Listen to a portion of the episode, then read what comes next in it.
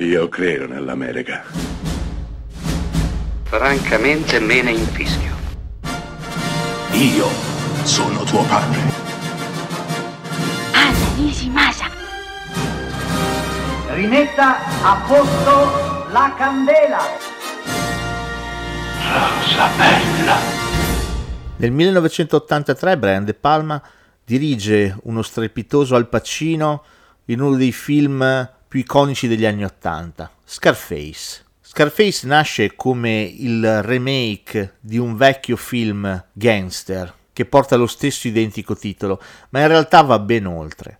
Ambienta la vicenda ovviamente negli anni Ottanta e racconta la parabola di Tony Montana, Al Pacino, cubano, arrivato a Miami, pronto a mangiarsi la città, grazie al crimine, grazie alla droga. Scarface ha un andamento shakespeariano, con dei personaggi shakespeariani.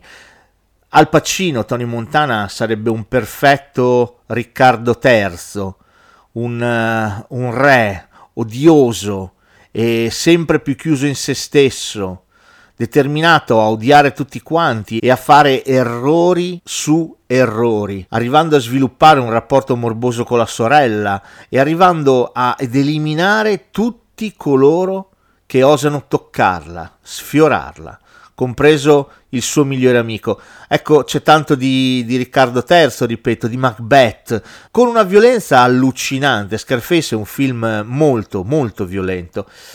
La violenza qui serve per condannare e per mostrarci a tutto tondo un personaggio, un giovane Napoleone, un re del mondo, che non ha amici, non ha affetti, è assolutamente solo un Giulio Cesare in cima al proprio impero e terribilmente solo. Tony Montana resta un personaggio tragico, un personaggio disperato, quasi patetico e commovente nella sua tragicità, ma soprattutto nella sua incapacità di essere felice e nella sua desolata solitudine.